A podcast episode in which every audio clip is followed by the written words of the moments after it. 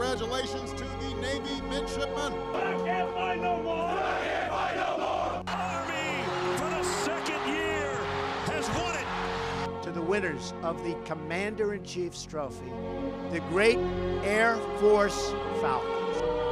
Now the sword and defend the United States, the Constitution of the United States, and all enemies, foreign and domestic. Against all enemies, foreign and domestic. Open up your sorry eyes.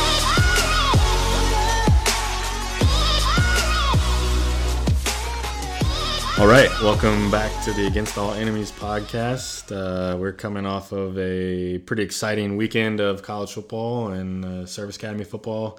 Um, Army was off, so um, it was Air Force and Navy victories, and we're going to dive right into those here in a second um, and and and get a look at, at what took place um, against New Mexico in a game that at first maybe was a little bit closer than than expected. So right right on Scott um, for kind of holding me and Austin uh, back a little bit on, on our predictions of, of laughing at you last week on Um, a you know forty point win guaranteed. So um, that was the first game of the day, and then we had Navy um, versus S M U at home. Um, Navy's first win over a ranked team since two thousand sixteen against Houston, um, also at home. Uh, so let's dive right into the Air Force game um, because I'm ready to get done talking about this past weekend because I put on Slack yesterday. I haven't been this excited for a Thursday through Sunday stretch of football Um, in a long time. Uh, looking forward to next weekend. So um, Air Force, New Mexico. Scott, if you want to kind of break it down for us, how the game kind of transpired, you know, a little bit closer than expected for sure in the first half, and then what happened in the second half, which seems to be Air Force's M O this year of just being a dominant second half team, especially a fourth quarter team, and just taking over. Um, yeah, just break down the game and obviously Donald Hammond's performance for us. Yeah, so it started out kind of weak. Um weren't really capitalizing on any offensive opportunities. Um, after the first quarter, it was seven to seven. And then in this, the second quarter, um, we were able to put up one touchdown. New Mexico put up three points and went into the locker room fourteen ten. Not really the ideal situation, um, but I think everybody was healthy, and it seemed like we should have been really steamrolling this team who hasn't been able to play well. One of the things that I noticed that was a lot different um, was Tuiati, who is New Mexico's quarterback.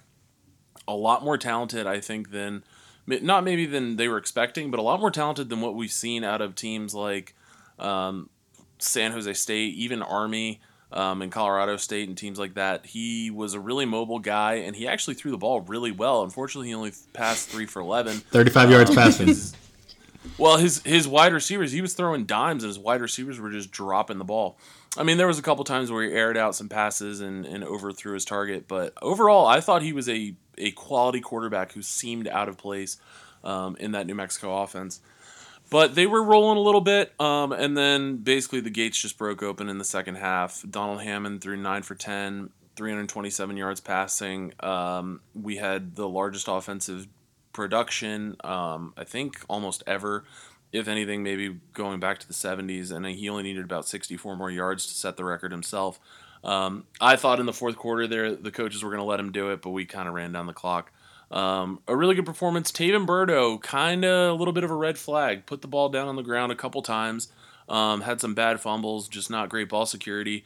Um, but even he had a really good day with one hundred ten yards on seventeen carries and a touchdown. And then Cade Remsburg, um, not a ton of production. It was a very fullback-heavy game. And I think that's just the nature of the beast when you're playing the team like New Mexico. Um, and then another couple of the stars that we had was our receiving because the day was all about passing. Benjamin Waters, four receptions for one hundred seventy-one yards and two touchdowns. And Gerard Sanders, um, who now has the yards per reception lead in the N C double A um, F B S with... And, and he was able to get five receptions with one hundred fifty-six yards and two touchdowns. So a really incredible passing day. Um, ended up getting the cover depending on when you got that ticket. Um, Vegas really knows, man. They really do. Yeah. So it was twenty-two and a half for the really longest time, right? It, and it's yeah, and so and then it moved closer to twenty-four at game time. So if you got it late, maybe you didn't cover. If you got it early, um, maybe you did. I don't know, but. Overall, I was I was happy with it. It's it's just kind of one of those situations where we talked about it. It's not like we're really playing for anything else at this point other than just winning out. So it's it's good enough to see what we saw and get a win. I don't think we need to worry too much about Taven Burdo fumbling the ball. We have a huge rotation of running backs. And going into Wyoming next week, Wyoming's a relatively underwhelming team. Um, I still think it's going to be a fantastic game. Do not get me wrong. A Thanksgiving week game, um, the final one of the season before the bowl game. So I, I think it's going to be great to see. But overall, just like, just like kind of, I have kind of a straight face, like with maybe a little, a little tiny upward smile. Like I'm happy, but it's just like I think this team, in terms of talent and how they've played, kind of deserved to be in a little bit better position, maybe fighting for the Mountain West Championship, but now we have lost that opportunity since Boise State was able to beat Utah State last night. Yeah, and we'll get to that. We'll we'll talk looking ahead for, for all the teams. Um, I mean, obviously, I was super impressed by Hammond on the day, and and, and I don't know. So we, we kind of had that stat up there, like you said. He ended up fifth most all-time in a single game passing um, for an Air Force quarterback, nine for ten on the day, like you said, four touchdowns. Um, that three twenty-seven, he was only, you know, a, a, another one of those uh, bombs to Sanders short of breaking the record. Um, if it, here's a stat that that has I, it has to be, um, you know, when was the last time Air Force had two one hundred fifty yard receivers in the same game? That has to be a first. I mean, I don't I don't know that, but that has to be a first, right? Yeah, I would imagine so. I mean, usually, just thinking back since I've been watching Air Force football, which has been for the last ten years, like pretty religiously, I, I've never seen a scenario where we have um, s- such high-quality receivers. And even going into the season, I don't think anybody expected it. We knew that... Well, Ben Waters was a... We, he was a converted running back, or slot back, right? Like, he was not yeah, a receiver until yeah. this year. Yeah, correct. And then uh, Gerard Sanders, I, I think he was just kind of like, oh, okay, he's going to be all right, but... I mean, he's proven to be an incredible talent, and I don't know if a game like this necessarily would lead you to believe that he's an N F L quality um, talent. I was just getting ready to ask that. At least in, yeah, at least in the wide receiver position, um, maybe with some work. I, I know he said that's a goal of his, and especially with the news that broke that um, athletes out of service academies can go straight to the pros. I think it's a possibility, but he had a highlight reel catch. Um, he had some pretty close coverage and was able to reach over his uh, corner and pull the ball out for a reception right on the sidelines. So like stuff like that is a really good sign. Um, but at the end of the day, let's like reel it back in a little bit. It was New Mexico. Um, doesn't take anything away from the team. It was awesome. Uh, but I just kind of want to keep that into perspective is like, these are the things that you need to do just moving forward when you want to schedule better teams. Um, you want to have a look at the, at the Mountain West Championship, that kind of stuff. These are these are great. Yeah. You got to be able to put teams away, and, and we got to be able to do it against teams like Boise State and that kind of thing. So that's my little pessimist. Yeah, I, I don't I don't think. I mean, I think that's fair. Yes, it was New Mexico. They're not a good team at all, um, but it was good to see too. And back to that, I mean, Ben Waters, then Sanders twice, then Waters got another one. You know, I mean, it was just back and forth. You know, four T Ds between those two guys, all nine receptions, um, and. I don't know. I think it was good to see. It's something that Air Force has proved this year with Hammond at quarterback and just what they have on offense and the depth um, is that they can kind of beat you in different ways if they have to, right? And I think that's this was another one. Like this was the only game kind of like this this year, but they were able to do that no problem. Um, and they've so they they're just uh, they're versatile. I feel like, and um, obviously very dangerous um, and. Their toughest part of this the season was just at the beginning of the year, and once again, we'll get to that in a minute. But um, yeah, I mean, even if you have that little bit of pessimism, it, it was a big win. Kayla or Austin, any of you have anything to add to, to the Air Force game? I wouldn't say anything uh, too much different. I think from what I was watching and being able to see, and, and Scott already talked about, it, is is on the wide receiving end. I think watching both of those guys uh, and understanding more about Air Force football, just you know. being on the podcast, being able to talk, because I've really enjoyed it. I think seeing some of their catches just in the air, um, how they were able to kind of break away uh, from these man-to-man coverage opportunities, it was just crazy to see how New Mexico defense really couldn't um, couldn't hold them for too long and was really, you know, a couple steps behind on a couple of those situations. Um, so it, it, I really enjoyed it. Um, I think that speaks both um, kind of how we talked about, I think how Air Force can get or and, and deserves a little bit more Um, opportunity of, of kind of a spotlight on um, how talented their team is on both sides of the ball. Um, that's like one of my uh, kind of favorite positions to watch is that wide receivers, and I think they did awesome this past weekend. So yeah, yeah, and let's not let's not not give DeMonte Meeks a shout out right. for having fourteen tackles in the game either. Um, you know, so the defense um, you know, definitely stood up and, and, you know, outside of maybe that last touchdown that, that cost some people some money in Vegas, um, you know, they, they played awesome again. So yeah, I mean, once again, we'll talk, we'll talk looking ahead for Air Force in a minute. Austin, you got anything to add? Uh, mine's more on the collective front. And we already talked about not downplaying the win. I think it was more of how they're able to win, win in different fashion, running or for throwing for over three hundred yards, right? That's not the norm. We've already addressed everything. Um, but and you take a bigger step back, you know, Air Force is probably, I mean, we haven't seen what their bowl matchup will be, but with some of these projections we've seen, they're going to be favored in their last two games of the year, which might be an eleven and two record, which is just a phenomenal year for Air Force football, right? I mean, we're not yeah, I mean, we putting the cart before the horse, but you're looking at an eleven and two Falcons team. And I know this is where Scott, and I'm certain, I think I'm starting to kind of feel what Scott felt maybe six weeks, seven weeks ago when, yeah, it's going to be, it could be an eleven and two team without a C S C trophy and without even a, a, a championship perform or a championship appearance in the Mountain West Conference game, which is tough. But um, all in all, all in all, I mean, this, this game itself, yes, awesome in terms of what they were able to do, but beating New Mexico, I think, is like beating maybe comparable to East Carolina or something like that for a Navy win, but yeah, pro- probably UConn. Yeah, I mean, but yes, yeah, um, yeah, you're probably right.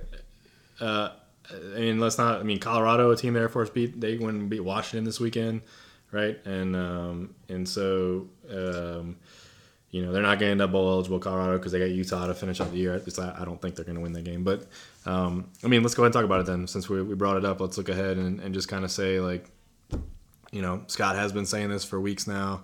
Um, and it does suck, like, that they are going to end up, um, as much as we've talked Navy's turnaround this year, um, from three and ten to where they are. Air Force has done the same thing from what five and seven last year. Is that right, Scott? Five and seven to to now sitting at nine and two um, with the Wyoming team in a game they should win, like you said, possibly of eleven games. But there hasn't really been a meaningful one outside of, you know, Army for the sake of wanting to to have a chance at everybody kind of getting that one win, one loss case in the C I C race, you know, since the Navy game. And Scott said it pretty much then, and it's held true. Um, and, you know, even looking back now, I mean, I was talking to Scott about it before everybody else joined the call. Um, my kind of take on it is, like, literally you could, other than the Army game, you could lose any of the other games at this point, you know, in the year. You could have lost to Colorado. You could have lost another conference game, but beaten Boise, um, right? And, uh, and literally the only two games you couldn't lose this year were the two games you lost. And everything else, you know, has gone Air Force's way. So I don't know if you have anything you want to add to that, Scott, kind of that just.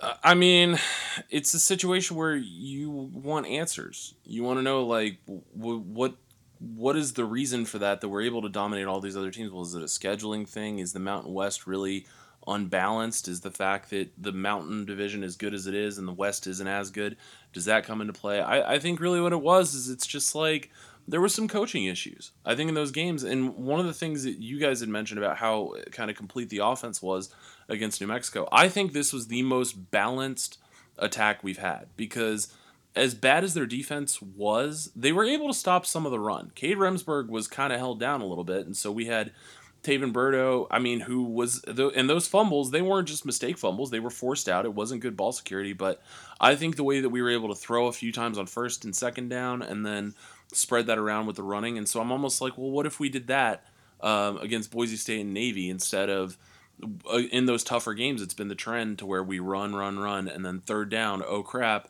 it's third and eight, we got to throw, and then they see it coming, and that's it. So, uh, yeah, I mean, I don't want to say that it's just like you have all the talent in the world and we're not we're not capitalizing on it. And it's equally frustrating seeing a team like Navy, who I've I've said this and I'll stand by it. I think Navy is a fantastic team. Malcolm Perry to me is an enigma. I don't understand how good he is or how he's so good with his size, but it just works. And I think a lot of that is to thank from their coaching staff. And I'm almost just like, if we had a guy like Ken Niumatalolo and an Ivan Jasper and a Brian Newberry, you know, what would this team look like if that was the, the quality of coaches that we had, who were able to think outside the box and understand what our team is capable of? Um, and so, yeah, it, it's a lot of just coulda, shoulda, woulda at this point. And, and all I can do is just enjoy the games that we have left and be happy with the season. But, yeah, there's there's nothing that we can really hang our hat on other than maybe a bowl win and the Ram Falcon trophy.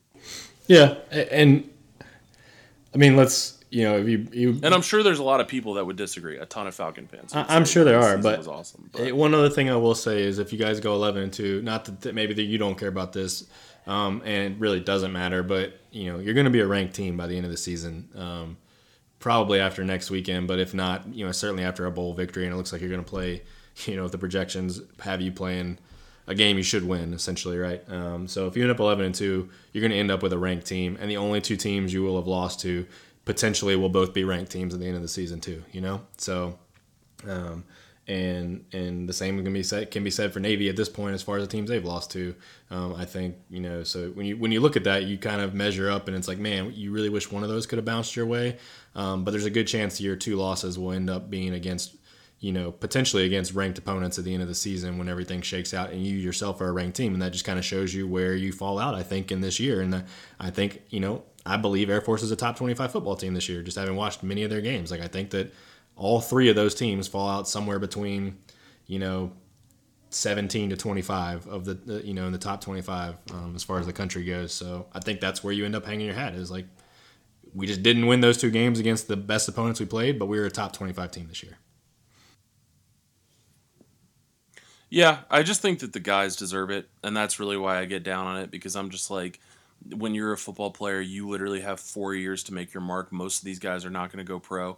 Um, the huge majority of them, if if any, are going to go pro. So it's like this is their last chance to suit up. And I'm like, man, a team that, that was this good, I would have loved to have seen it. Whereas the coaches are going to hang around and make nine hundred thousand dollars a year for at least one of them, um, and it's and just kind of do that indefinitely. So I'm just like, man, I wish somebody would be a little more accountable at the top, but that's a conversation for another day.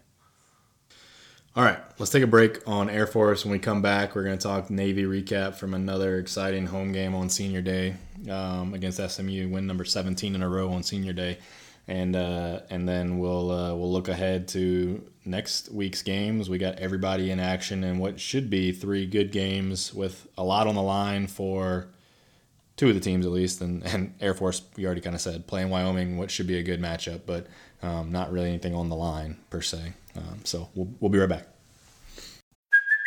Hey, it's Kaylee Cuoco for Priceline. Ready to go to your happy place for a happy price? Well, why didn't you say so? Just download the Priceline app right now and save up to sixty percent on hotels. So whether it's Cousin Kevin's Kazoo Concert in Kansas City, go Kevin, or Becky's Bachelorette Bash in Bermuda, you never have to miss a trip ever again. So download the Priceline app today. Your savings are waiting. Go to your happy place for a happy price. Go to your happy price, Priceline. All right, welcome back to the Against All Enemies podcast. We just dissected Air Force New Mexico. Big win for the Falcons to move to nine and two on the year. Unfortunately, can't win the uh, the Mountain West because the Mountain Division now belongs to Boise State after they beat Utah State. So uh, their game against Wyoming will be um, just uh, to send uh, the seniors out in their last regular season game the right way to Scott's point. But let's talk Navy now. Um, not, not trying to rub salt in the wounds here, Scott, but who does have – a potential conference championship, still, you know, hope still alive, but they do not control their own destiny, but they had to win um, on Saturday um, facing a ranked S M U team, um, ranked, I believe, twenty-fifth in the college football playoff rankings, and then um, higher than that in the in the A P and coaches poll. Um, coming into the game, a team that had only lost one game to Memphis in a shootout earlier this year. Um, so Austin, uh, you know, go ahead, break the game down for us. Uh, what was an exciting um, atmosphere for sure uh, on a rainy afternoon at Navy Marine Corps Memorial Stadium. Yeah, and I feel like I've used this before in regards to like a tale of two halves, and I was thinking that again kind of in the third quarter because of what Navy was able to. I think it was four yards of offense that S M U gathered in the or total yards in the third quarter. Something very limited, back-to-back three and outs, I believe is what happened, and that that's really what shifted the game, right? Like, I, I will admit, going into halftime uh, with Navy down twenty-one to ten, I was not extremely confident, uh, and I, I think my wife even knew it because she was like not talking to me because she knew I was just sitting there like, oh my gosh, you know, like twenty-one to ten, like this, and then I even told myself during, I was like, hey man, like they've made it to this point. What an awesome season just to be able to get in a situation where they have a chance to be, you know, in the A A C West title game. Yeah. yeah this is You'd already started talking yeah, to yourself. I was already like, yeah, yeah, man, like, it's been so much fun. Like, Uh, I was already rationalizing things in my head at halftime. I really was. And I felt like halftime took longer than normal. Yeah. I was really trying to change channels, like to find another game or something just to kind of get my mind off of it. But mentally I was accepting, like, man, that's just in it. Because even Malcolm Perry, I believe, after, I don't remember the number. First, yeah, fourteen yards rushing in yeah, the first, first half. Qu- first half. First half, I think, yeah. Yeah, and then and then finished with one ninety-five. one ninety-five. And someone had put a tweet, they're like, man, it's only a matter of time before Malcolm Perry is going to take one to the house. And you did kind of feel that as the game unfolded in the second half. Like, he's so elusive. Like, his feet are so quick. It's not necessarily that he has uh, straight line, like, speed that blows everyone away, but his feet are so quick that he's able to evade and kind of maneuver and make things happen out of nowhere. And he was just kind of able to do that the entire second half.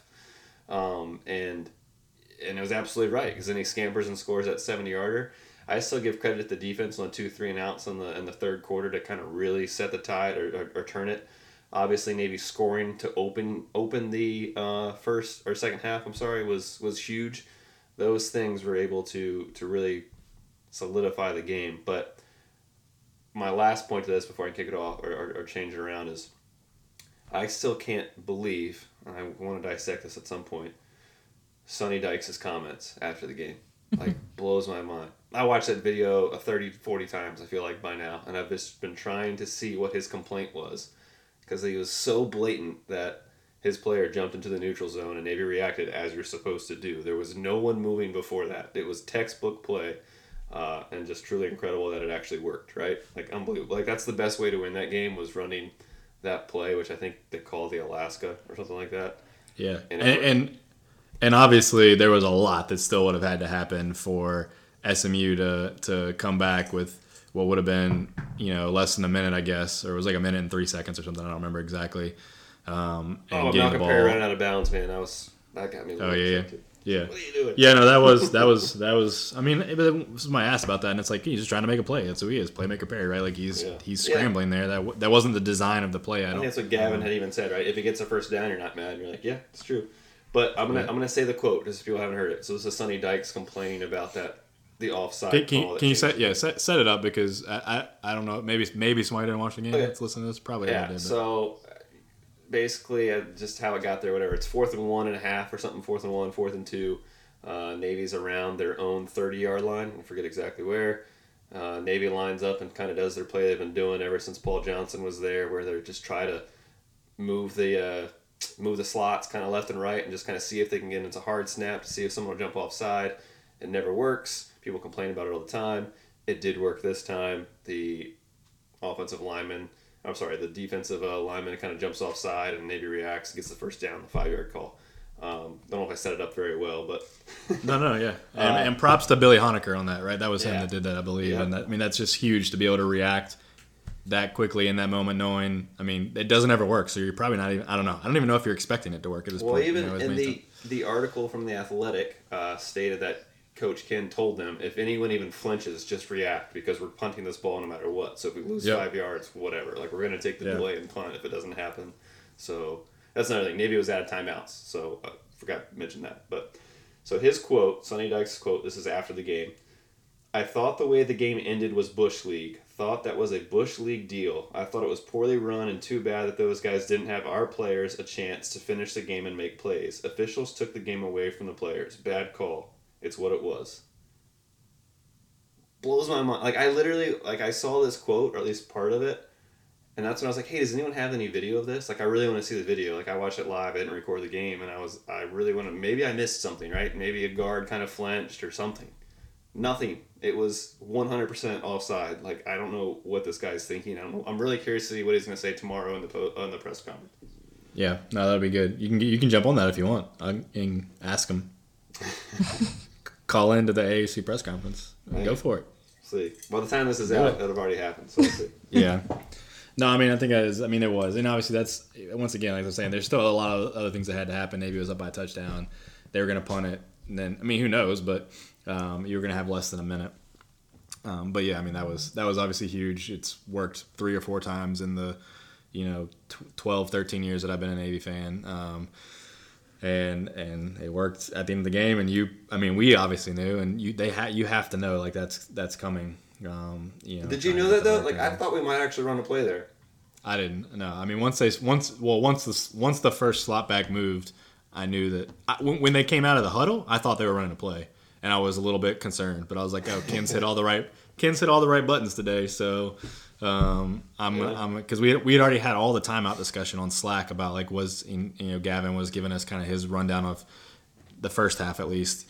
Um, but they were out of timeouts at the, by the end of the first quarter in the first half, and then they were out of timeouts at the end of the game again. And so, but it was kind of like, well, you know, he, he's been hitting the right buttons. But when they came out, yeah, I thought they were going to run a play. But as soon as the first slot back moved back, I was like, okay, I mean, that's that's it. That's the the standard, uh, you know, move there. And uh, and yeah, I mean, so it was, that was huge. But yeah, back to I mean, just back to the game. Um, I mean, yeah, I felt the same way. twenty-one ten Um, I. I'm going to go ahead and say, like, if Chance Warren's going to about to run in the end zone from now on, just run out at the one-yard line, man, because every time he gets a touchdown, we give up a kickoff return for a touchdown.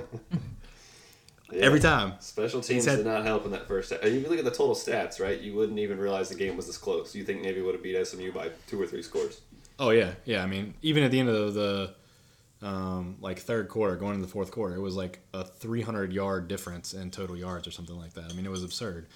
Um, and, but yes, Chance Warren has two touchdowns on the year, and in both games, Navy, Memphis, and, and this game, Navy gave up a kickoff return for a touchdown. Um, and it was, it was just like, man, like as soon as you get that, that drive, um, you miss the field goal. Bijan's been, you know, consistent all year, but you miss that after you got the fumble on the first drive, and then you get the touchdown, you go up seven, nothing, just right back. And, you know, and, um, and then S M U scored on three, three consecutive drives, if you know, including the kickoff return. And Navy just couldn't couldn't get anything going in the first half. And to your point, like Malcolm was able to finally, you know, he was going to break one, and he finally, um, you know, finally did on that seventy yard T D. Obviously, that was that was huge. Um, but I think you're right about the defense coming back out because both both sides of the ball probably were a little bit a little bit shaken, uh, you know, perhaps by their performance in the first half. But for the defense. Um, who has probably performed better in the first half, right, than the second half in most games this year, to yeah. come out and make that stand um, on the first two drives to get the game back within one point. And then, I mean, and then after you get that second three and out, Navy um, takes the lead um, before and you sh- give up a. On the defensive front, giving a little bit more credit, like Shane Buechele, that was the most. Fl- like, I've watched a lot of S M U, I feel like, this year. That's what was, was yeah. scared me and worried me. He looked, like, flustered kind of like the whole game. He just never like, really could set his feet and. Throw accurately, it seemed like, and vocally, like you watch his body language, like he's kind of yelling back to the sideline, and even some of his receivers and stuff on some on some routes where, um, where he, yeah, I mean, based on Newberry and his scheme and the different blitzes and things that he was doing, I mean, yeah, he yeah. was he and was. I, uh, I still think he's struggling. The best like passer quarterback in the American Conference too, but yeah, it, it was it was great by Navy defense, great job by Newberry. And then yeah, I mean, and then obviously the seven-yard touchdown, like that was that was huge. We were, um, it just felt like ah, they had kind of swung it back a little bit with the momentum, and then uh, and then Malcolm breaks that, and it's like, well, I mean, that's that's what you expect, and um, to to then get the the stand to hold them um, down in the in the red zone. And let's not forget that either. The drive before um, Navy gets the the hard count, that drive, I mean, S M U gets all the way down to the Navy twelve-yard line. Um, and so they're in the red zone, um, and and the defense was able to to hold uh, some.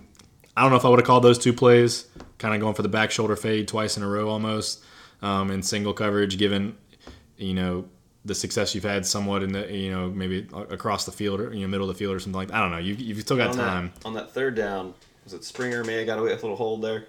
Like it was. Yeah. Yeah. Yeah. And and fourth down uh, was just a bad throw. Like yeah, through the back shoulder. Like that was.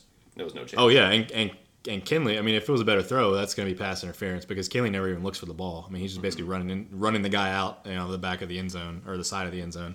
Um, so, you know, if it was a better throw, he probably gets flagged there um, because he, he never turned around for the ball. But anyways, um, great victory, obviously. Happy to see the seniors get seventeen in a row on senior day, beating a ranked team, not eight or sorry, yeah, eight and two.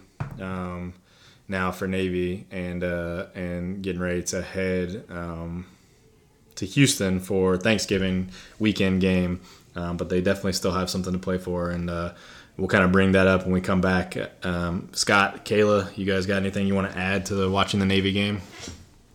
Yeah, that those Sonny Dykes comments that really just like chaps my hide, man. Like the sour grapes from it. The the play the game the right way, Hugh Free stuff, it, that just really bothers me. I mean, him saying the officials took the game away from the players, like, I, I just, I don't understand. I guess he just didn't want to take all the blame. He did take blame and say they didn't make adjustments, but it's just like, you got beat. That's it. That's all that happened. Diego Fagot was instrumental to some huge stops um, and had an incredible game. And Malcolm Perry, just like, I, I've taken, as an Air Force fan, we've taken our lumps from Malcolm Perry. He's this little dude that kind of defies science and defies all football reasoning and could just just flat out play. So I I just, nothing but a tip of the cap to Navy. And, uh, and yeah, and Sonny Dykes needs to get over it or else he's not going to be at this job for long. We see what happens to S M U coaches. I think his Maybe comment... Maybe he'll be the next Arkansas coach. Oh, God. They're I all think... the same footsteps. His comments are... I mean, like, leave Chad alone, man. He doesn't need anything. He doesn't need more hate. What was that, uh, Kayla? I said I was going to say I don't think Chad needs any more hate. But I think his comments are, like, indicative of, I think, how creative uh, I think the coaching staff at Navy, like, really allows their players to kind of do what they think as kind of, like, instinctive and kind of playing off their strengths. Um, kind of what we've seen in the past. I think when you're in a situation where you're, um, you don't have any more timeouts, and you had mentioned from the Athletic article that they were going to go punt for it anyway, like, why not? Like, um, you try it, like, over and over again, and, like, the team doesn't force the offside and on the chance that it happens.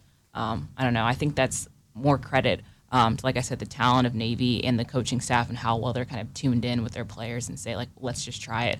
Um, Malcolm Perry, um, just being able to be, like I said, creative, and, like, he just delivers even when you don't think it's going to happen. So, I don't know. Props to Navy. Yeah. yeah. And one of my favorite comments from the different articles coming out of the game, um, I think it was the Washington Post article, I don't remember actually, um, but uh, was was Ken basically saying in the press conference afterwards that Malcolm apparently came up to him at some point in the fourth quarter um, and was like, Coach, you got to give the ball to somebody else at some point. Like, you're killing me. Like, I'm literally, and Ken was like, nah, man, we need you. Like, step up. Like, I don't I don't want to hear that. And uh, thirty-eight and, carries. And then that's what Ken said. Ken was like, I didn't realize we had carried the, he had carried the ball thirty-eight times in the game. It's like, my bad. Um, but, you know, I mean, they obviously rode Malcolm Perry, and they're going to continue to do that the rest of the season. Important to for note, good reason. Important to note, weather was not great either, right? So in those situations, quarterback yeah. tends to hold on to the ball more often too. Like, yeah, thirty-eight carries though. yeah. thirty-eight carries, and that's it was just funny. I mean, that's totally Coach Ken doing that. Like, like suck it up, man. Like, get out there and play. Like, we need you. And then, oh, didn't realize you had carried the ball thirty-eight times today. Um, to Kayla's point, though, thirty-eight carries, and the and S M U S M U only had twenty-seven. twenty-seven alone. yeah, great. yeah, uh, it's great. Yeah, and uh, it, and to Kayla's point about the play calling, I mean, I don't know if it's been Ivan moving down out of the box, but um, I, I don't know. I feel like we've been giving him props this year because they've just been he's been putting them in good position, just like Kayla said, um, to succeed. And obviously Perry has a loose, you know, he's an elusive quarterback, and when he does that little sidestep thing mm-hmm. and makes somebody miss in the open field, it's it's always great and it almost always works. Um, but Ivan has just been calling really, really good games this year too. Um, so I think that's important to note as well. Um, all right, before we go to break, then um, it, it, we. Scott, you don't have to be an Air Force fan here, okay? You can you can just be on the podcast, but um, give me the C I C M V P for the week. Uh, who you got? Is it Donald Hammond or is it Malcolm Perry? Kayla, who do you got? Uh, why am I first? Because mm. you're the you're the. I know, I know. Oh God, I'm trying to think of it. I'm trying to take my like. Personal. The most valuable player. The most valuable player. I feel like you're trying to sway me by saying that twice. uh, you do such a thing. Oh, man. Yeah, I'm going to have to go with Perry. Sorry, Scott. I'm going to have to go with Malcolm Perry. Again. Austin? I mean... We all, I don't know if we've always done this. We haven't always done a good job of taking the opponent into account. Yeah. yeah. That was some of Scott, the, Scott let us know that. That was Scott's yeah. point, yeah, to, to Malcolm Perry's, I think, getting it against E C U or whatever. E C U, but, when Air Force um, played Colorado that weekend. Yeah. this is this is the one question, or the two questions, whatever I ask. Does Air Force still win that game without Donald Hammond? Yes. Does Navy win that game without Malcolm Perry? No. No. Not even close. Yeah. I don't good think. Point. The the total yards, by the way, were pretty close. I uh, I don't have Air Forces actually pulled up right now, but, but we're it's like within splitting hairs, fifteen man. yards. Gosh. No, no, no, sure. I know, but it's like three hundred sixty-seven yards total offense for Perry, one hundred sixty-two through the air and one ninety-five on the ground with three touchdowns. Um, and Hammond had the four touchdown passes, and he had a rushing touchdown too, right, Scott? Uh, yeah. Uh, and he had one. Um, like. So it's really close. I don't. He ended up with three twenty-seven through the air and like forty-one on the ground. So it's like within like a few yards of each other, um, as far as total yards. And he had two more touchdowns. Um, but yeah, I mean, it. it they, they both played very very closely statistical games. Um, I feel like you know as well, Scott.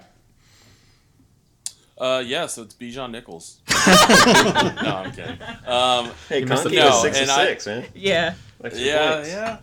No, and I, I actually really appreciate you guys uh, humoring me and giving this a real consideration. But, um, I mean, it, it's got to be Malcolm Perry. And I, I was very happy with Donald Hammond, like, almost hitting that record. Having a record-setting day in, in terms of the last decade for passing was awesome. But you've also got to consider the fact that uh, the receivers have a lot to have a lot to do with that. And so the love was really spread around. And it's, once again, I've talked about this, too. It's like, the kind of the curse of having so much talent is like that rotation of running backs. Like if we only had one or two running backs who were really, really good, then yeah, maybe they would have had like four touchdowns, that kind of thing. Um, but you know, nine receptions and it was three hundred twenty-seven yards. That's not just great quarterback play. That's, you know, a weaker opponent and the fact that our, our wide receivers were able to get on their horse and run. So um, Malcolm Perry to go through that, have that many carries, and beat a ranked opponent in such a clutch time. Um, I mean, yeah, I, I don't even think it's it's a question. It's it's Malcolm Perry. All right. Well, I appreciate that as well on my end. Um, you being willing to to put everything aside and, and look at that uh, as fairly as possible because, I mean, I tend to... And, and this, that's the thing is, like, as Air Force is wrapping up their game, Navy is ending the first half, essentially, right? So it looked at that point like, well, this is a runaway this week. Like, it's not even going to be a, a question. Like, this is going to be Donald Hammond's um, hands down. And then Perry, you know, ends up with whatever it was, one hundred eighty yards rushing in the second half and, and all the, the magic that went along with that. So, all right, well, we just made it easy for Mitchell uh, Northam. But uh, hopefully he'll he will have already had it up, obviously, by the time this is out. But um, I, I tend to agree. So uh, Malcolm Perry, C I C M V P. All right, when we come back, we're going to look ahead. We're going to get some Army talk in here as well with the big game coming up. Um, and then we'll look at, at what Navy's weekend looks like as far as, uh, you know, the, the, the game, not just the game against Houston, but the potential to be playing for a chance at the A A C championship um, on the line. So we'll be right back. Okay, welcome back to the Against All Enemies podcast. We just got done breaking down Navy S M U. Big win for Navy to move to eight and two on the year. Two games left at Houston um, in T D E C U Stadium this weekend.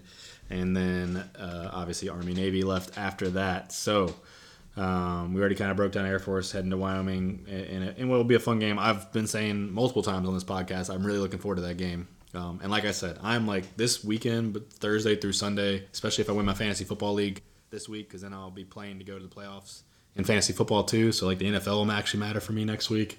Um, but Thursday through Sunday is going to be a great, great weekend of college football and N F L um, mixed with Thanksgiving and um, and and the Friday game. To, to, so it's every day because on Friday, um, Cincinnati hosts Mem- no Mem- Mem- Memphis is home, right? Is that right, Austin? It's at Memphis. Yes. Yeah, at Memphis in the Liberty Bowl. So Cincinnati travels to Memphis.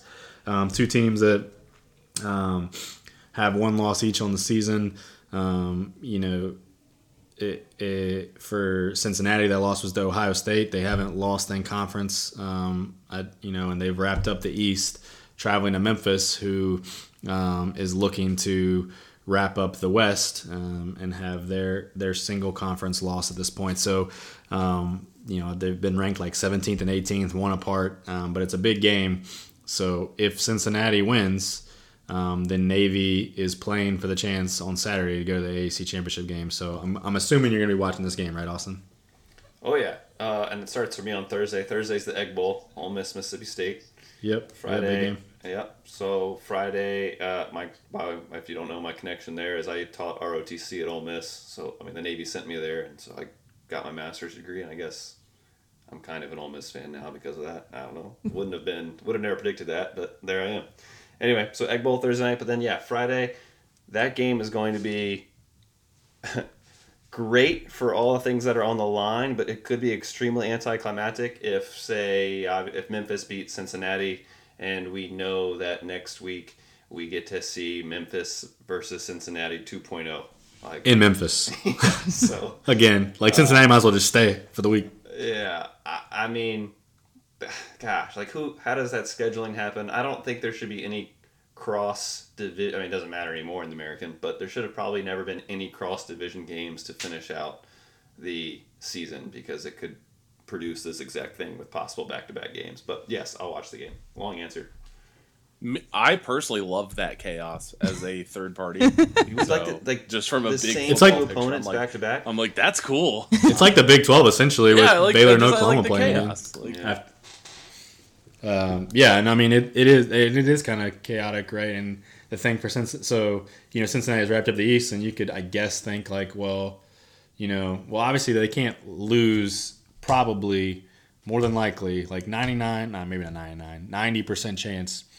Um, and still be the G five um, yeah. representative in the New Year's Six. The winner's going to have to win both of those, I think. Uh, and it's tough. Even I, I would say Navy, if some, you know, if it worked out in Navy's favor and they made it and they beat Houston and they beat Cincinnati, I think they would have the best shot of leapfrogging Boise and App State. But I don't see how Memphis and Cincinnati go one and one, and the winner of the A A C title game advances. Yeah, I mean, it just depends how things, because yeah, you've got you're going to fall behind, and then you've got a leapfrog. Whereas Navy's kind of just playing like where they are with Boise and have yeah better better games ahead because stronger wins. Yeah, I mean, yeah, I don't know. Yeah, and, and Boise's game, Hawaii clinched the West in the Mountain West or whatever whatever that division's called. I think it is called that. But um, so you know, Boise will be playing Hawaii.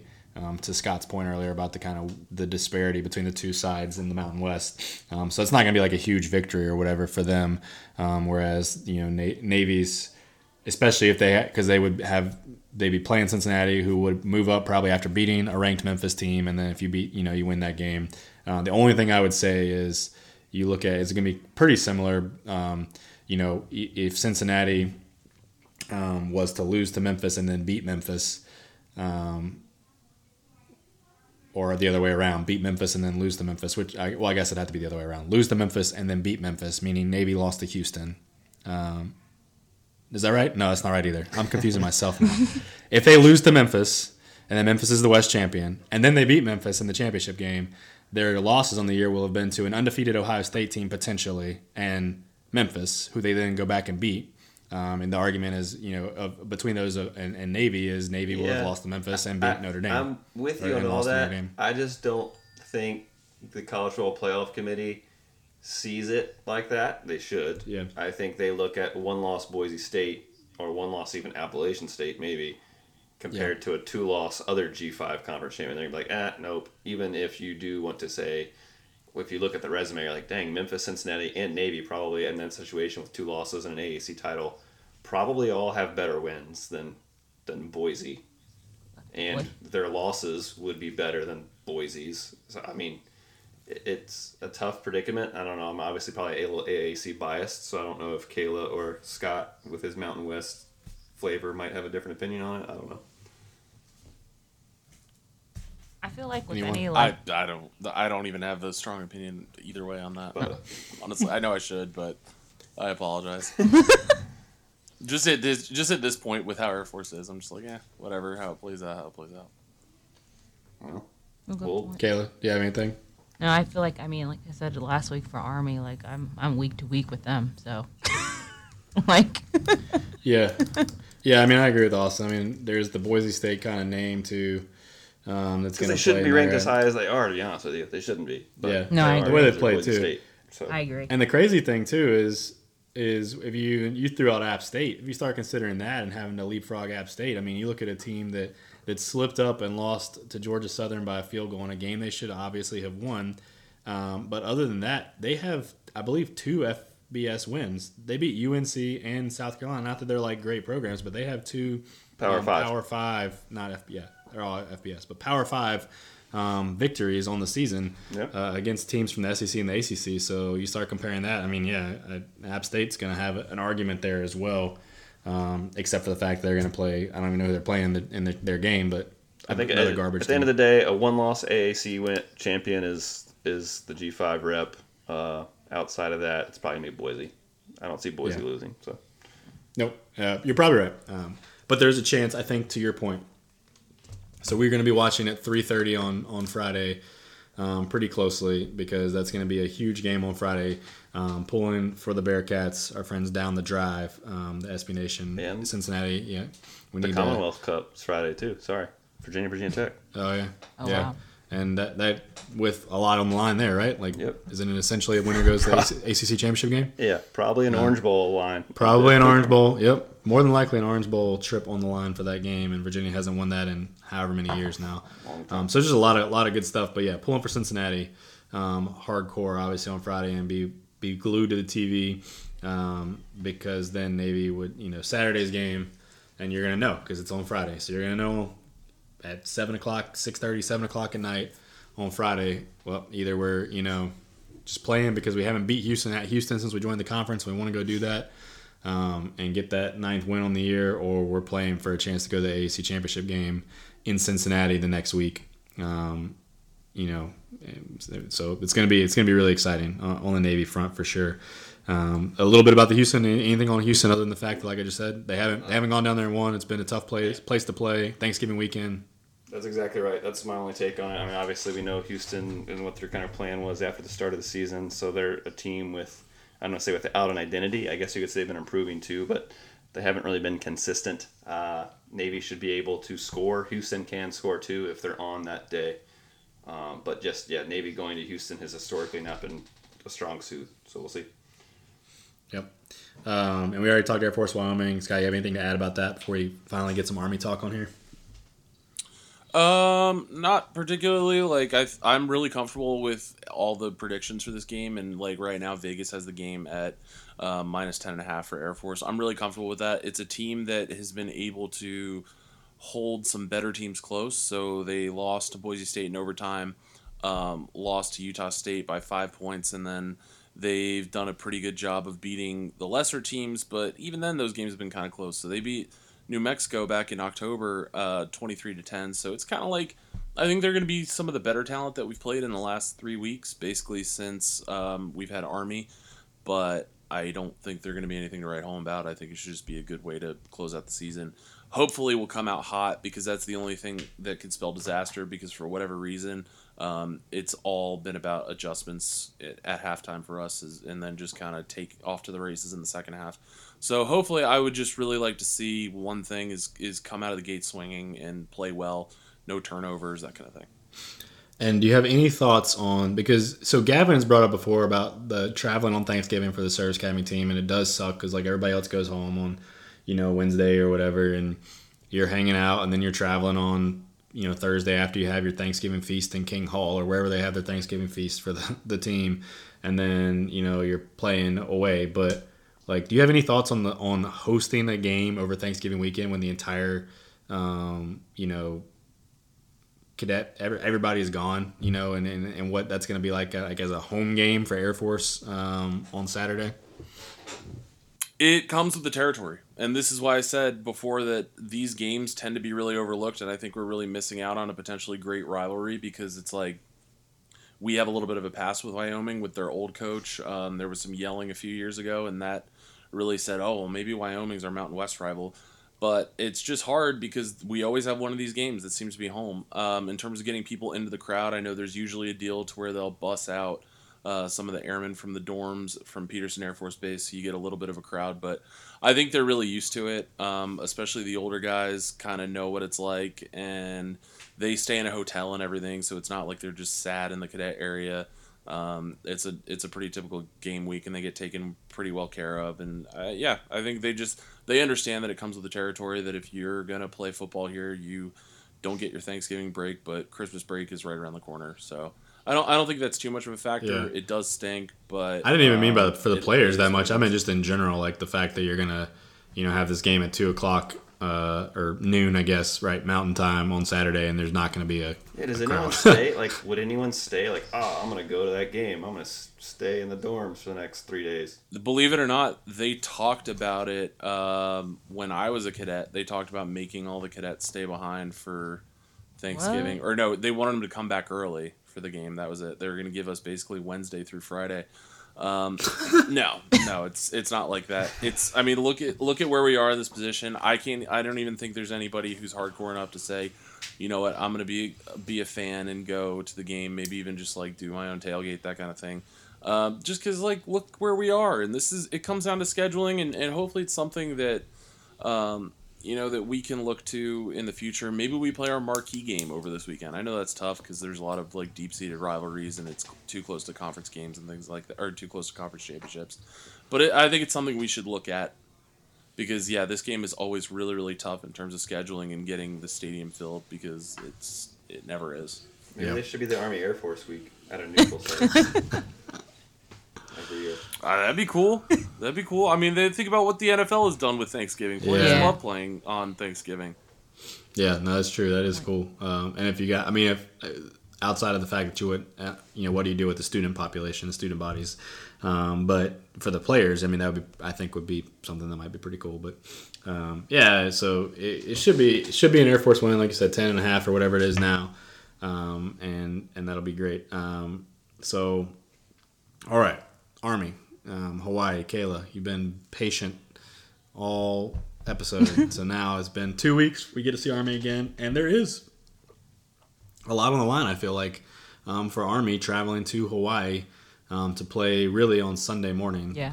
Uh, at least if you're an East Coast person. Yeah. Um, Sunday Yay. morning, and you know. Um, so so what what are your thoughts heading into this game? Having Army's coming off of off of a bye week, um, Hawaii's coming from a very tough conference game against San Diego State to clinch the their division in the Mountain West in a tough fault fourteen eleven victory. Um, they now know they're going to the Mountain West Championship game the following week, um, and so they're you know welcoming Army, knowing that they have a game against Boise State the following week, and they're coming off of a tough game against San Diego State. So, any thoughts on all of that? Yeah, I, I kind of wonder. Um, and liken it to, to kind of how Scott said Air Force and kind of the situation there, and with kind of just one game left, just kind of like going for it, playing because this is what they have left to play. Um, you know, Hawaii is eight and four now; they're five and two at home at this point. Um, if I'm, you know, I if I'm like a rainbow warrior, I'm I would be worried like if if Hawaii is not going to think too much um, of this Army game before. Because they're coming off of, you know, playing San Diego, uh, because they're looking forward to a championship game. And on the other half, I think Army is playing with a lot on the line here.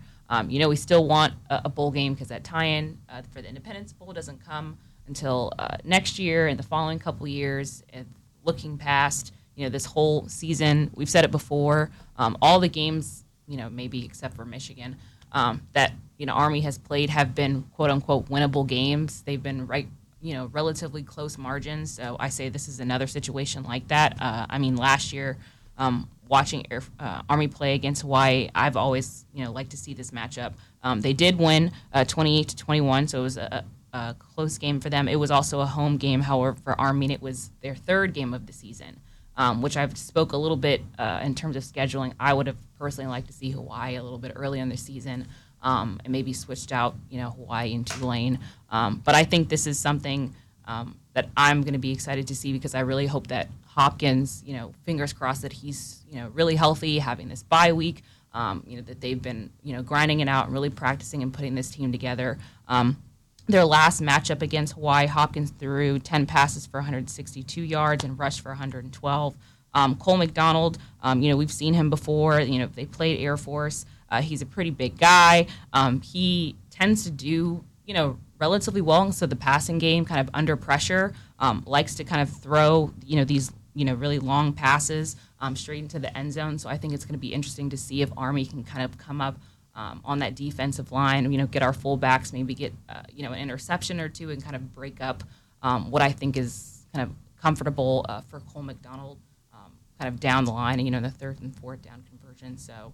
Um, I think it'll be interesting to see. I think at this point, like I said, if you're an Army fan, like you like you've been waiting and waiting and waiting, and this is like a game that's needed because you know all we have after this is the Army Navy game. Um, you know we're five and six now, um, so this is no holds bar. Like I'm I'm ready to see everything that this team has and, and pull it out against this Hawaii team. It's going to be tough.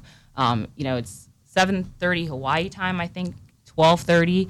Um, you know I'll be bright eyed. Sunday. Yeah, Sunday. So I'll be bright eyed and bushy tailed. Uh, I guess uh, awaiting that game. Uh, the Florida State U F game is seven thirty on Saturday, so I'm just like gonna just you know down a monster and just kind of keep my eyes open. I'm ready to watch this team, but like I said, it, it's something that um, this Army team needs for the team, for the fans. I'm sure this these guys have just been it's been a tough, tough, tough, tough season, and they need to need to really, really win this. But I think it they're evenly matched. Um, I don't know about if you guys have kind of thought about you know we've talked. So much about um, Army scheduling. I don't know if I would liken Hawaii to maybe like a Georgia State team. I think Georgia State is a little bit more um, talented on their kind of like wide receiving end, um, but that's kind of the only game, like I said in the past, you know, that I've that Army has played that I can kind of see it maybe being comparable to in, in sort of um, you know an end score um, and kind of how they played. So. Yeah, I mean, maybe Tulane as well. Tulane, yeah. uh, probably. I would say Tulane's better than Hawaii, but um, that's probably, you know, yeah, maybe maybe Georgia State. Or, yeah, I mean, so I, I agree with all that. I think that, just like you said, like Hawaii's got uh, not much to play for really in this game other than, you know, I mean, we say we say that, yeah. But we know that, like, they're going to uh, give it their all. Not like they're not going to come out and roll over or something like that. Yeah. Um, and but they, they are coming off a tough game, and they are looking ahead probably to Boise State. Um, and at least if I was the coaching staff, I'd be you know peeking ahead a little bit to to the Boise State um, matchup that they're going to get the very next week. Um, so I think Army catches Hawaii you know at a good time. And you mentioned that last week of the the bye week for Army, whereas Hawaii was going to travel to San Diego State to play in that game. So like I think I think they're catching them at a great time. There's just been so many games that have. Um, they just haven't, you know, quite gotten it, like we've talked about in in, in the season for Army, where they just they just couldn't pull it out, and they're I, I think they're due for a game um, that is a close game against an evenly matched team that Army wins. Um, Vegas has the opening spread at minus three Hawaii, which essentially means a toss up yeah. because you get the three points for home field. So Vegas sees it as kind of a toss up. Um, and so me personally, I like Army in this game. I think Army wins this game.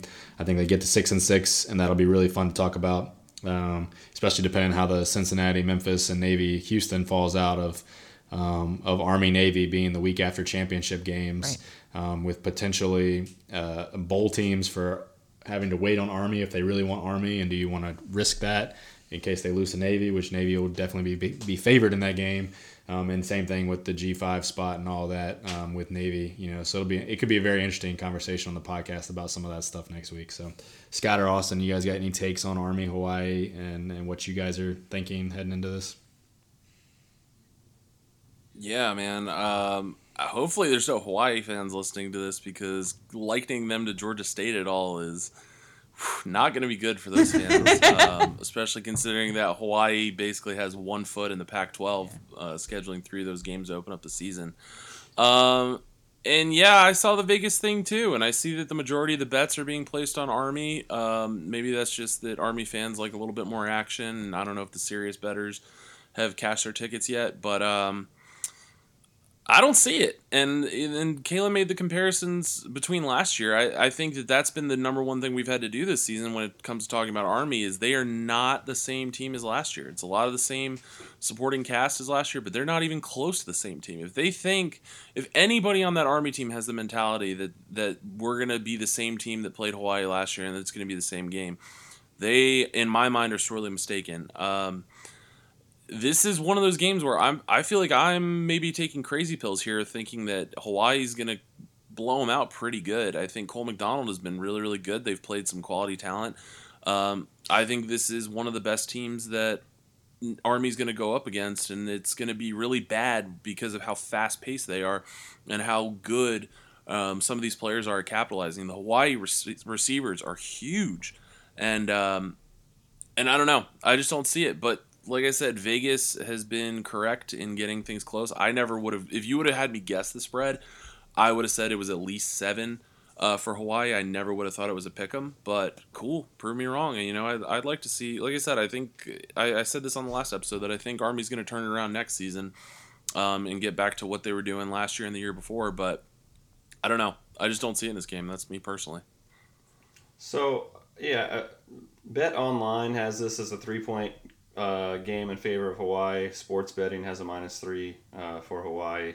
Uh, I, I, Bovada hasn't listed it. Vegas Insider doesn't have anything up yet. I think part of that is due to this kickoff game of this time. So I think yeah. maybe we'll see those lines come out tomorrow. I don't think they usually do better than seven days in advance. I'm not sure. It's weird because kickoff is technically on Sunday morning. So I think that's just why everything might be a day behind. Um, but yeah, I don't know. For me, this is less about the X's and O's and more about the intangibles. We've talked about Army having to travel all the way out there. Teams from the East Coast have historically not done well at Hawaii, especially when you're playing this late. That's going to be tough. But we've also talked about the intang- the intangibles that may favor Hawaii. This game means a lot more to Army than it does to Hawaii. Like, Army needs this game to try to get to bowl eligibility. Hawaii wins, loses this game, probably doesn't impact anything in terms of bowl game or anything. If they don't win the Mountain West, their bowl game is probably the Hawaii bowl. Hawaii, yeah, bowl. Yes. Yeah. And if they win, they've got whatever the Mountain West number one lock-in is because they're not going to get the G five rep, right?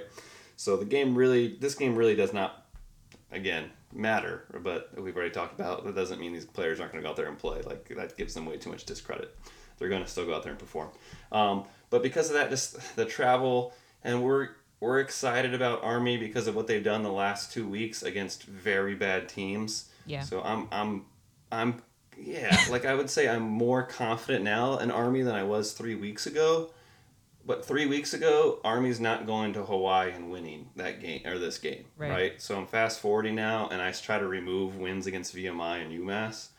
I still don't see how Army's going to pull this game out. Mm-hmm. But I won't be Valid. surprised if they do. Like,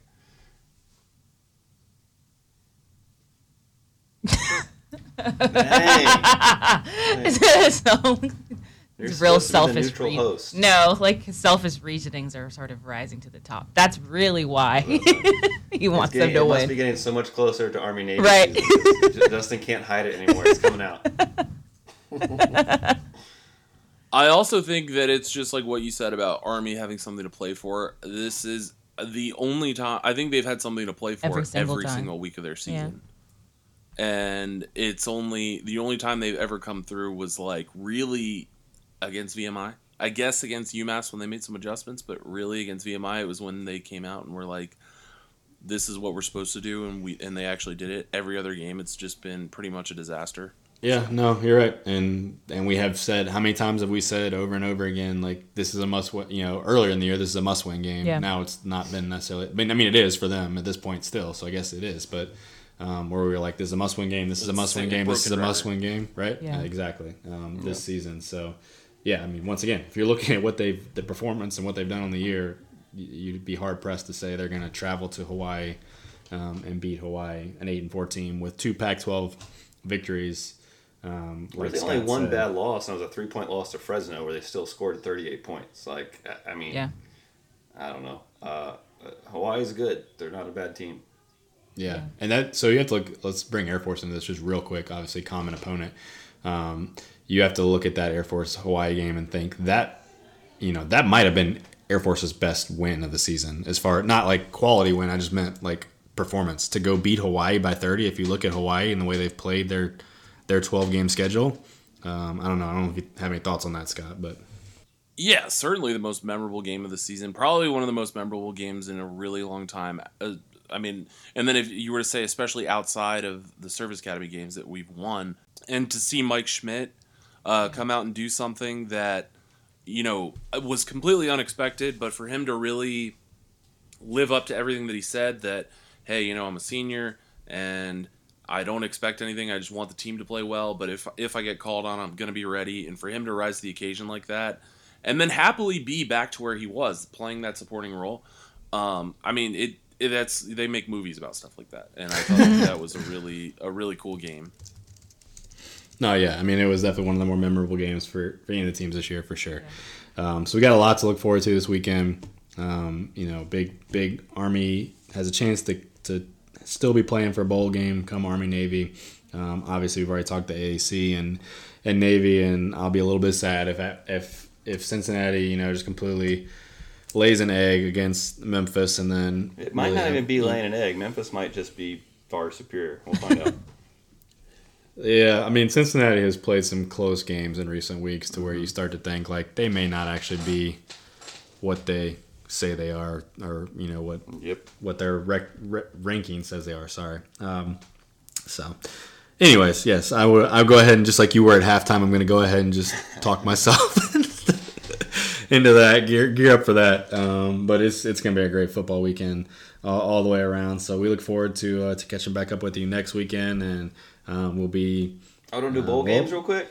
Oh yeah, yeah. Give us uh, give real us quick, some. Real sorry. quick, bowl yeah, game yeah, updates. Give us okay. Bowl game projections.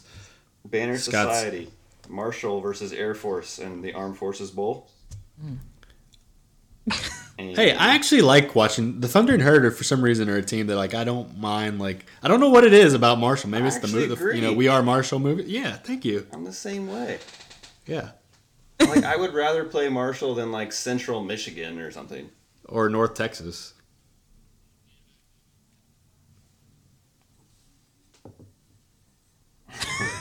it's a, no, it's fine.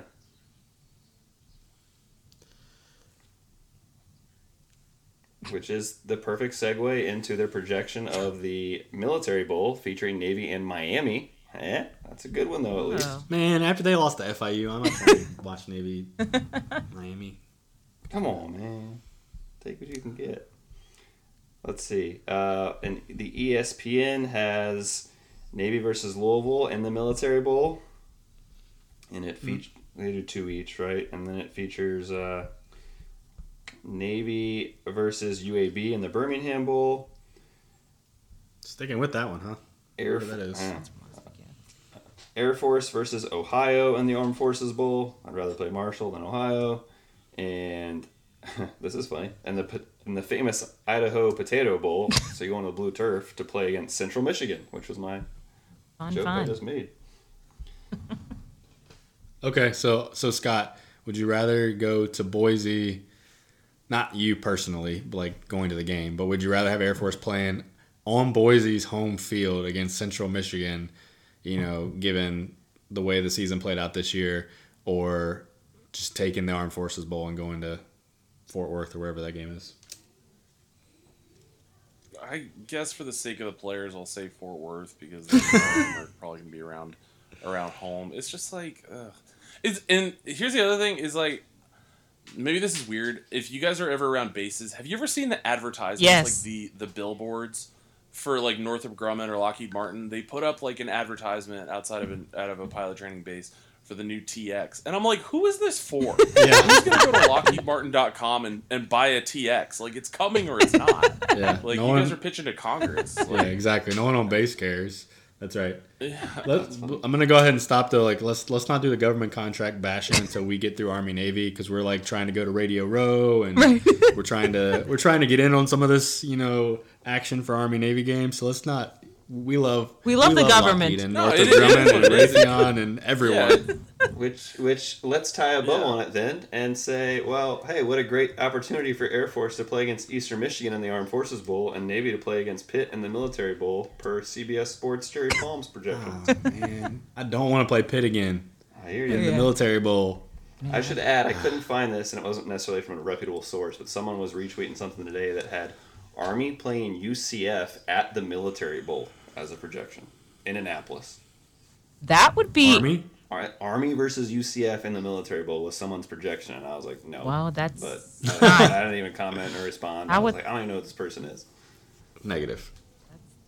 I don't think Army Ar- would even want. I think they would turn that down. I think they might turn yeah. that down. Like, if that was the only bowl that offered them, I think they might turn that down. That well, that's assuming, it. that's not a U C F, so that's assuming something in the A C C. I don't know how many bowl-eligible teams they have, so I don't even know if that's possible. But that's, anyway, found that interesting. All right. Well, um, I, I for one, am excited about heading into bowl season. Unlike Scott, I love bowl season, um, and, and I'm excited to uh, to beat all of y'all in bowl pick'em this year, so it's going to be good. um, we'll hey, be back li- next if week. If you're listening to this, just go enjoy Thanksgiving with your family. Yeah, because it's Wednesday or Thursday. You're probably on the road right now, yeah. heading to uh, yeah. heading to your in-laws' house. Um, so peace be with you. Um, many many prayers.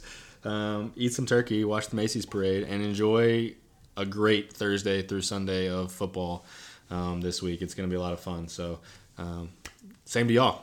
Not, oh, yeah. not, the, not the listeners, you guys, yeah. yeah happy no. happy yeah. Thanksgiving. Yes. Um, I'm I'm thankful for you guys. Aww. Yeah, no, I'm thankful for A A E for sure. Um, keeps me sane um, during the week, knowing that I, I have this to look forward to. So, all right, guys, uh, we'll catch everybody next week. It should be um, should be good, and we'll be looking forward to hopefully. Um, hopefully, it's just not a disaster of a weekend and all this we have to look forward to, and that so- something goes someone's way. Uh, on this podcast. That's what I'm going to ask for. um, so, all right. Catch y'all next week.